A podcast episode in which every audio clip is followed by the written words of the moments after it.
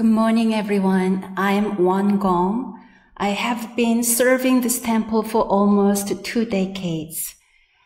In 2005, our small practice community moved to this current location in Chapel Hill. From our very first steps onto our new land, well established trees and holly bushes welcomed us. Over time, with a newly built Dharma hall and expanded garden, we have added hundreds of plants, big and small, trees, bushes, flowers, and vegetables. Some of them are now deeply rooted and others are still rooting down as they acclimate to our garden environment. Sadly, over the years, some plants have not survived. Whenever I pulled out dead plants, I have always found pitiful roots, dry, shrunken, or rotten. On the other hand, when we dig out healthy, established plants in our garden to move to new locations, we witness the amazing power of their strong roots stretching deep into the soil. Roots are hidden from us, but they are the central part of trees and plants. Healthy roots are essential to life. So when planting or transplanting, my goal is always to help plants establish strong roots. With my sincere wish and prayer, I chant, Dear plant, establish your roots well. Establish your roots well. May your roots be happy and connect deeply with the earth. In the same way, I wish and pray for temple practitioners. Dear friends, may you establish your roots well. May your spiritual roots be happy and connect with the ground of your true nature. What do roots mean to you in your practice journey? As practitioners, we strive to nurture our spiritual core as the central root of our lives. Mind practice strengthens the root that enables our physical life to branch out. When we observe how and where we use our bodily energy, the root intention and desire of our heart and mind are revealed. For example, if we track how we create and utilize our income, it shows us where our mental and emotional energy is going. When thinking about the roots of a practice, I reflect and wonder, am I establishing my practice roots? Do I feel my practice is already well established? If so, am I still growing Recently, I visited a temple practitioner's home in Virginia. In a backyard, I saw a huge oak tree. The tree, a laurel oak, was recently measured and found to be the third largest of its kind in the state. The family nickname for this tree is Mabel. Mabel is 300 years old. Pictures taken during the past few years show that this tree is continuing to grow. Standing beside it I wondered how wide and deep its roots are. I doubt I will live as long as 300 years, but for the rest of my life, can I, like this tree, keep growing?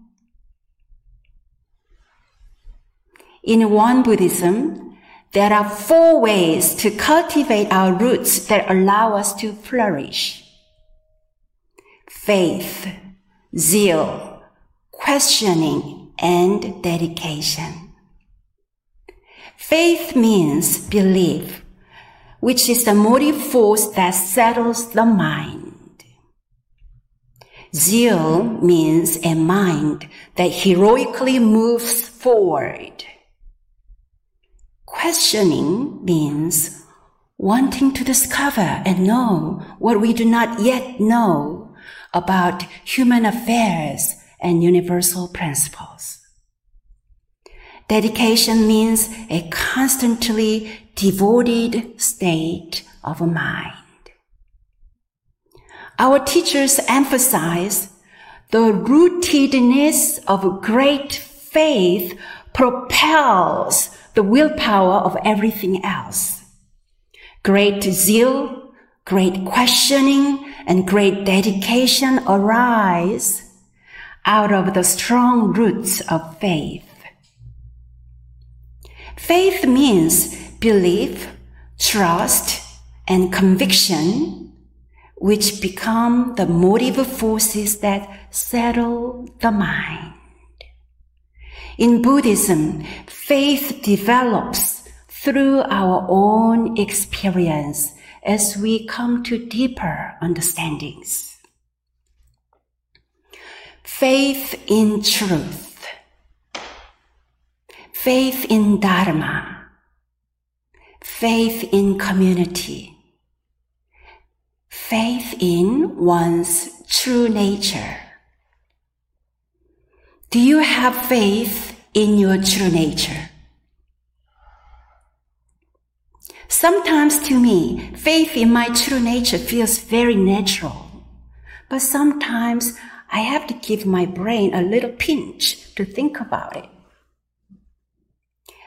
To invoke faith in my true nature, I recite dharmas like these. My original nature is free from disturbance. My original nature is free from delusive thoughts and reactivity. My original nature is free from self-doubt and judgment. I have faith in me. I am calm. I am peaceful. I enjoy meditation. Being rooted in faith, believing in my true nature, gives me both hope and determination. This gives me energy to learn and teach with joyful dedication.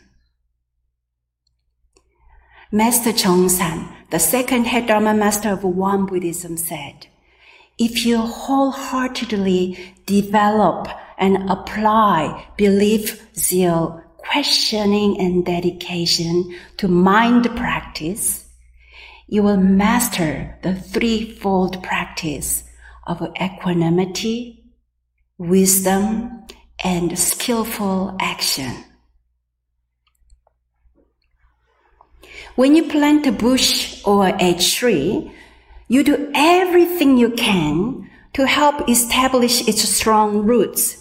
You water, fertilize, and give the plant your full attention. But sometimes, despite all your effort, the tree does not thrive and eventually dies. Can this also happen in our spiritual practice? Years ago, we brought in several big Italian cypress trees to create an evergreen screen between the temple and our neighbor. For these trees, with a large root balls wrapped in burlap, we dug enormous holes and added lots of fertile soil.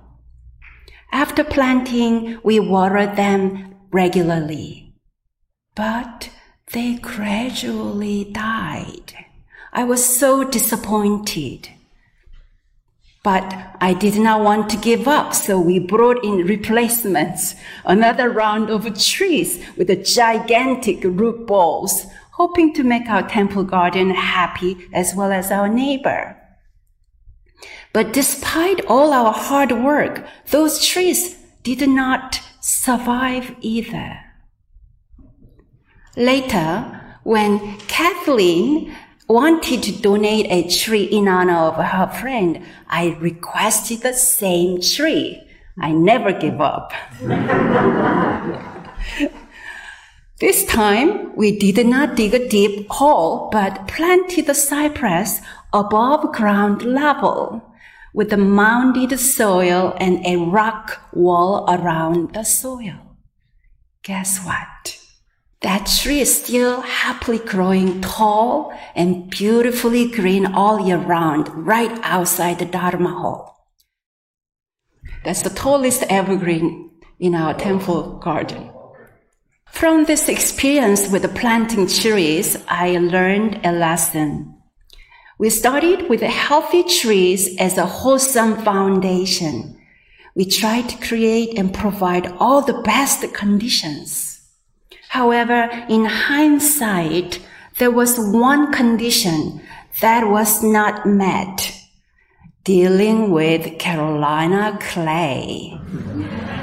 Those first 10 trees died because the deep holes we dug in the clay acted as non-porous container of water, drowning the roots. Planting the tree in soil a little above the ground level made all the difference. Causes, conditions, and effects. Sometimes there are hidden or obscured conditions that can inhibit desirable outcomes. Without gaining insight into these hidden factors, through fervent investigation and determination, the last cypress tree could not have flourished. In the same way, by trial and error, we cultivate insight into our practice. Through insight, we observe how causes and numerous conditions bring forth different outcomes. We can also gain insight through our Dharma study and meditation practice. Through study and meditation, we can establish deep roots for all that we hope to grow in our mind garden and practice garden. For example, some of you have been practicing and participating in our weekly class for 10 years. Some of you have been meditating with us for 20 years. Like the cypress tree outside, you are establishing deep roots. Whether a plant is a tiny, small flower or a huge hundred of years old, it needs to be firmly rooted whether our practice is very new and young or has been seasoned for a long time, the root of our faith in truth and Dharma upholds and sustains us. Strong roots uphold and sustain us. Practicing together May we nourish and strengthen our roots.